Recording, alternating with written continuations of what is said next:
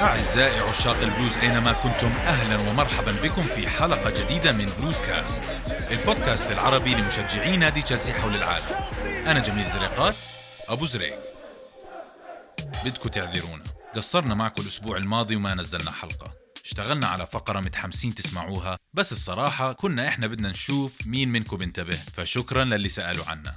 لقيت حالي في هالأسبوع الماضي بفكر بآخر أيام رئاسة سب بلاتر للفيفا. لما كان واضح إنه دعم عالم كرة القدم إله اختفى وعشان يتشبث بالرئاسة اعتمد على أتباعه ورؤساء اتحادات كرة القدم حول العالم اللي استفادوا من فساده. منهم تبرأ منه ودار عليه ومنهم ضل معه وبالآخر صفى شاهد ضده. المثير للسخرية هو أنه التحقيقات والاعتقالات من قبل وزارة العدل الأمريكية هي اللي بالآخر أدت إلى سقوطه. مثير للسخرية عشان مثل ما بتعرفوا الانتخابات في أمريكا كانت الأسبوع الماضي. وسط ظروف فريدة من نوعها مثل الإقبال الكبير للمنتخبين والكورونا فيروس والانقسام السياسي والعداوة والفساد والعنصرية ولغة الكراهية والحقد وخطر الانهيار التام لمؤسسات الدولة وأي اعتبار للقانون والأمان والتسامح. فأكيد تفكيري في بلاتر مش هو اللي لهاني. العملية الانتخابية هاي المرة أخذت وقت طويل بسبب تضاعف أعداد التصويت بالبريد عن الانتخابات في الماضي وكمان لأنه النظام الأمريكي الانتخابي شوي عجقة أصلا.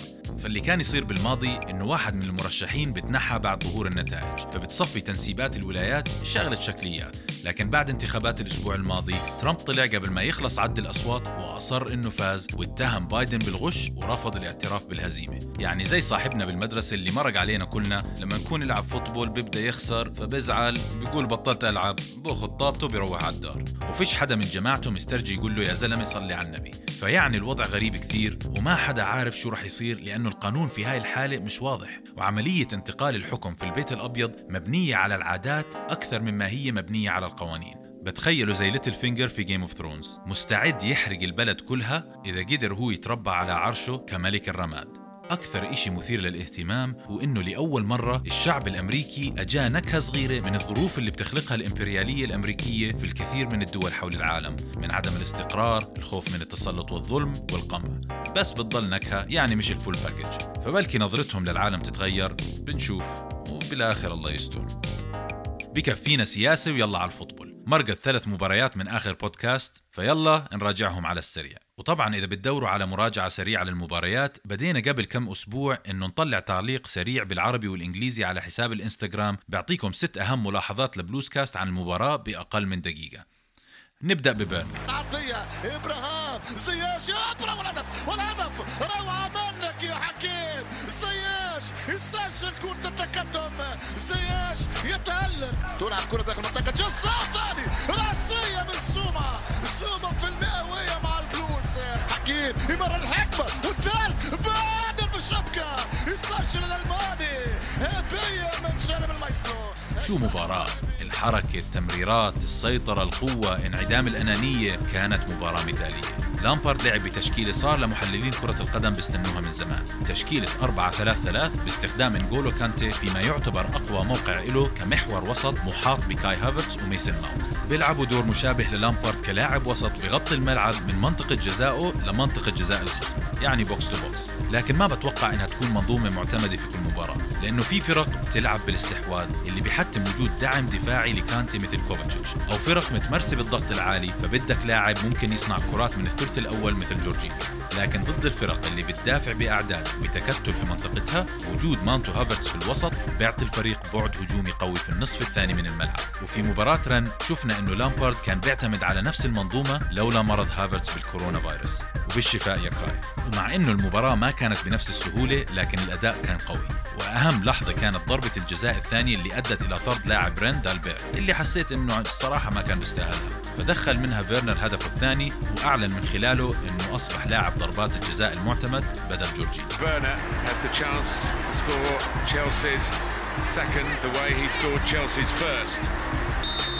Here he goes, and he lifts this one into the same corner في مباراة شيفيلد يونايتد لعب لامبارد بنفس تشكيلة مباراة بيرنلي لكن حط كوفاتشيتش محل كاي هافرتس وأعتقد إنه هاي كانت أفضل مباراة لكوفاتشيتش من بداية الموسم. أبرز ملاحظات إلي إنه كانت المباراة هاي فحص مهم للفريق. لأنه بالرغم من دخول أول هدف على مندي والدفاع من خمس مباريات حافظ الفريق على هدوءه وشكله واستمر باللعب على طريقته اللي حاليا صارت تعتمد كثير على زياش. الزلمة فريد من نوعه بحب يلعب بسرعة وبحيوية وعنده رؤية ممتازة وبيخلي اللي حواليه يرتقوا بمستواهم ومع جيمس على اليمين بيعطوا الفريق طابع مميز كثير في البريمير ليج. وما ننسى إنه الأهداف بتيجي من كل جهة. يعني كم جول دخلوا الدفاع من بداية الموسم. وشفنا حتى بعدم توفر هافرتس وبوليسيتش في عمق وجاهزيه في الفريق. ونضوج تامي إبراهام واستعداده لمساعدة الفريق بأي شكل بدأ يثبت فادعوا معي انه الشباب يرجعوا من المباريات الدوليه بدون اصابات عشان يبدوا بقوه وين ما تركوا Certainly, we've had a nice bit of momentum from that week. You know, a draw at Manchester United and a clean sheet, and then two performances that progressively got better. And, and, I, and I felt it. And I felt it in at the start of the season. We brought in players we didn't have pre-season. We haven't had that work in time, so the work is happening, and it's happening. And, it, and, I- and I knew that we couldn't throw everything up in the air and it would all land perfectly. So we're working against that. As I say, we're definitely not at the end of the road, but the clean sheets are a great sign of a, of a spine in the team. Thiago and Edu Mendy have massively helped that, but the group, the way we're defending with the mentality, and today was really positive on the ball.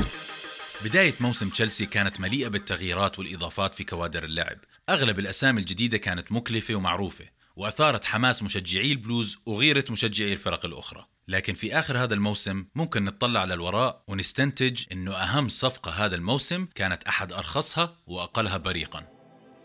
العام هو 2014 شاب يبلغ من العمر 22 عام بيعيش في مدينة لهافر في فرنسا بفقد عمله وبيعتمد على معونات العطالة من الحكومة وهو بنتظر مولد أول أطفاله. فقرر يحاول إنه يجد أي نوع من العمل يعطيه هو عائلته نوع من الدخل والأمان حتى إذا اضطر التخلي عن حلمه.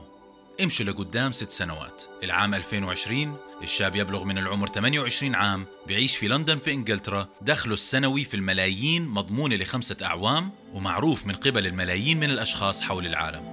هذا الشاب هو إدوارد ماندي مهنته حارس مرمى كرة قدم وموقع عمله الجديد هو نادي تشيلسي إف سي. بتغنى فيه عشاق البلوز كالمنقذ المبعوث اللي رح يرجع لهم الإحساس بالأمان في حراسة المرمى. من وقت وصوله من نادي رن مقابل 22 مليون جنيه استرليني الفريق كله تغير وكأنه ازداد ثقة بشكل انعكس في النتائج. في سبع مباريات لعبها ماندي استقبلت شباكه هدف واحد فقط. ومن أول مباراة له يبدو أنه أداؤه ارتقى لمستوى كل مباراة لعبها أبرزها إنقاذه لنقطة ضد منافس تشيلسي مانشستر يونايتد بسلسلة صدات نسينا أنه من الممكن أنه يكون عندنا حارس قادر على تنفيذها I think what he's shown so far has been very complete. Those clean sheets have shown um, big parts of his game. He's made saves um, in, in moments in games that have, have certainly helped us. And if the, if the goal had gone in, the games could have gone the other way against us. Manchester United, I think particularly the first half save against Rashford with his feet was a really top class save. He's given off a sense of calm in, in his uh, his distribution and he's coming for crosses and things that you just you know want from your goalkeepers and he's done that. لكن للي بتذكر إحنا تدللنا على مدى السنين من ناحية الحراسة من كارلو كودوتشيني لبيتر تشيك لتيبو كورتوا يبدو إنه هذيك الأيام في صدد الرجوع وإنه الفرج جاي من لاعب كان على وشك الاعتزال قبل ست سنوات ولد ادوارد ماندي في عام 1992 في مدينة مونتيفيليا على الساحل الشمالي لفرنسا والده من غينيا بيساو ووالدته من السنغال. وإذا بتسألوه شو بيقرب لك فرلان ماندي في ريال مدريد بيقول لك ابن عمي. مع إنه أهله كانوا مهاجرين ما تربى في ظروف صعبة مثل كثير من قصص اللاعبين العرب والأفارقة في فرنسا. من سن مبكرة أهله سخروا له ظروف النجاح من خلال دراسته وإعطائه الفرصة لمتابعة شغفه بكرة القدم. ولما كان عمره 13 سنة انضم إلى أكاديمية نادي لهافر لكرة القدم في الدرجة الثانية من الدوري الفرنسي. مع أنه كان حارس جيد كان عالق خلف زكاري بوشير في ترتيب الحراس في أكاديمية النادي اللي دفعه بالانضمام لنادي سي إس ميونيسيبو في الدرجات السفلى من سلم الكرة الفرنسية حتى يكسب خبرة لعب. ولما كان عمره 19 سنة بدأ مسيرته الاحترافية مع نادي شيربورغ في الدرجة الثالثة من الدوري الفرنسي. استمر مع شيربورغ لثلاث أعوام لعب خلالها 26 مباراة فقط. حسب قول تيد لافي زميله في شيربورغ كان الأفضل من بين حراسنا وكان دائما موجود ومتوفر حتى كلاعب احتياط. وقال لافي أنه حارب هو وبعض اللاعبين ليصبح ماندي الحارس الأساسي. في موسمه الرابع مع شيربورغ هبط النادي للدرجة الرابعة فاستلم ماندي الموقع الأساسي لحراسة المرمى. لكن هبط النادي كمان مرة في الموسم التالي وفي عام 2014 لم يتم تجديد عقد ماندي ورفض عدد من العروض في فرنسا بعد ما أكد له عميله إنه في فريق في الدرجة الثالثة من إنجلترا بده يتعاقد معه. لكن الوقت مر وما سمع من عميله لفترة طويلة بعد ما حاول يتصل فيه أكثر من مرة. وفي الآخر وصلت منه text message بتقول حظا موفقا في المستقبل. وبس. هيك صفى ماندي رسميا عاطل عن العمل. فرجع إلى لهافر وسجل في وكالة البطالة الفرنسية لتلقي معونات حكومية. كان بيحاول المحافظة على لياقته لكن الحقيقة إنه كان على وشك الاستسلام بعد عام من المحاولة وفقدان الأمل. كان جاية baby وكان لازم يأمن مستقبله ومستقبل عائلته. فبدأ بالبحث عن عمل خارج كرة القدم. ومثل الأفلام في هذه اللحظة أجى الفرج. بفضل صديقه وسنده تيد لافي. كان في يوم من الأيام بتحدث مع دومينيك برناتويكس في أكاديمية نادي مرسيليا اللي كان ببحث عن حارس رابع لفريقه. وطبعا لافي جاب سيرة ماندي وبعد مكالمة واحدة مع اللاعب اقتنع برناتويكس بدوافعه وقرر إنه يجربه. وخلال أسبوع واحد وصفوا برناتويكس كفرصة ماندي الأخيرة اقتنع المدرب فأقنع النادي إنه يعطوه عقد هواه لسنة. اشتغل خلالها ماندي صح فعرض عليه النادي عقد جديد لعامين. لكن ما كان في طريق للموقع الأساسي في المرمى ومن بين عدة عروض أجته قرر التعاقد كالحارس الاحتياطي في نادي ريمز في الدرجة الثانية. وفي ريمز ما استنى كثير عشان يثبت نفسه. في أول مباراة في الموسم دخل ماندي للمباراة بعد طرد الحارس الأساسي وحسب زميله في ريمز دانيلسون دا كروز حتى كحارس احتياط كانت العقلية القيادية دوما فيه وكان صوته مسموع في غرفة الملابس. كان ذو قيمة في الفريق لأنه كان يسمع صوته في الوقت الصحيح. بذل كل جهده للضغط على الحارس الأساسي وعندما تم الاستعانة به كان من الأفضل في الفريق. وفي عام 2017 استبدل دافيد جويون ميشيل ديرزكاريان كمدرب لريمز وأعطى مندي موقع الحارس الأساسي في الفريق. في هذاك الموسم لم تهز شباكه في 19 من 38 مباراة في الدوري اللي ساعد ريمز على الصعود للدرجة الأولى من الدوري الفرنسي. وخلال هاي الفترة كمان بدأ مسيرته في اللعب الدوري مع مش السنغال بل مع بلد أبوه غينيا بيساو. لكنها ما كانت مباراة رسمية فما اضطر يلتزم للفريق. وفي عام 2018 لعب أول مباراة دولية له مع السنغال. وفي أول موسم له مع ريمز في الليج 1 حافظ على شباك نظيفة في 14 مباراة في الدوري. فأجا نادي رن بدق على الباب. وزي ما بيقولوا بالإنجليزي The rest is history. الباقي أصبح تاريخ. صديقه في ريمز دا كروز قال إنه كان بمزح مع مندي وبيقول له إنه رح يلعب في دوري الأبطال يوم من الأيام مع برشلونة وإنه عمرهم ما توقعوا إنه يروح لتشيلسي. لكن في تاريخ بين الفريقين بدأ مع وصول بيتر تشيك من رن في 2004 نفس بيتر تشيك اللي يقال إنه كان بيراقب مندي من فترة ونسبه لفرانك لامبارد والنادي. بالرغم من قلة خبرته في أعلى المستويات كان هناك ثقة كبيرة فيه من كل الجهات. ومين بيعرف بالموضوع أكثر من أحد أفضل الحراس في تاريخ ال Premier League؟ I think you know I have to give credit to Christophe Lolichon who uh, who actually spoke to me about him three and a half years ago when Eduard started playing for Reims. The one thing which is which is great about his story is obviously his his year where he he were because of the the fault of his agent he was without the club. So I started watching him and following him. And obviously, as you watch all the other goalkeepers as well, and, and when I took my job, I watched about 30, 40 different goalkeepers over the past uh, year and a half. But uh, but obviously, I kept following Eduard, and when you see his um, evolution and his uh, his progression every year, obviously, it, it got me the idea of uh, you know when we talked about what we want from the goalkeeper, what we would like to add uh, to our goalkeeping group you know his, his name came to my mind and in the end of the day uh, you know the manager has a big input the club uh, and the scouting everybody has his input and and we all agreed that uh, is the goalkeeper we should uh, we should get over في مقابلة مع مجلة سوفوت قال مندي لاعبي كرة القدم مثل أي شخص آخر العطول عن العمل بمثابة الصفعة في الوجه خيوط الفشل تترك علامات تشككك إذا كنت يمكنك أن تستمر بكرة القدم أم لا في حلقات سابقة حكينا عن أهمية الجهد والثقة والمثابرة من أجل النجاح في أي مجال. مثل الحلقة عن شباب أكاديمية تشيلسي اللي توفر لهم كل الفرص للنجاح في مسيرتهم الكروية.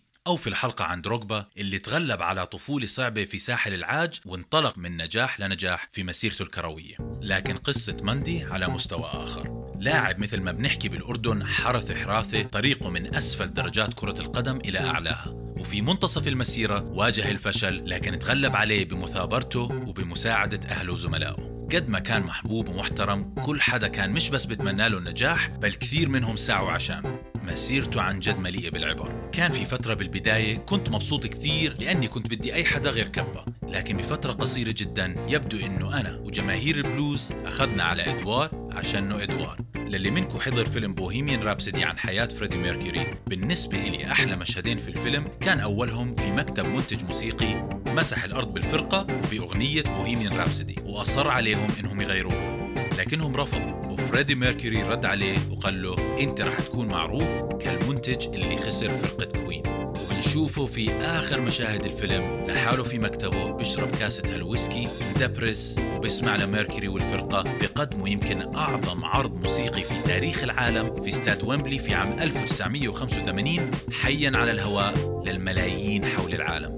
أكيد في هاي اللحظة كلنا كنا بنعرف شو بفكر فأنا أتمنى أعرف مين كان عميل مندي في 2014 ونفسي أحكي معه وأسأله شو كان بفكر وشو بيعمل إذا استطاع إنه يرجع في الوقت لوحدة من المرات لما كان شاب يائس اسمه إدوارد مندي بيحاول يحكي معه.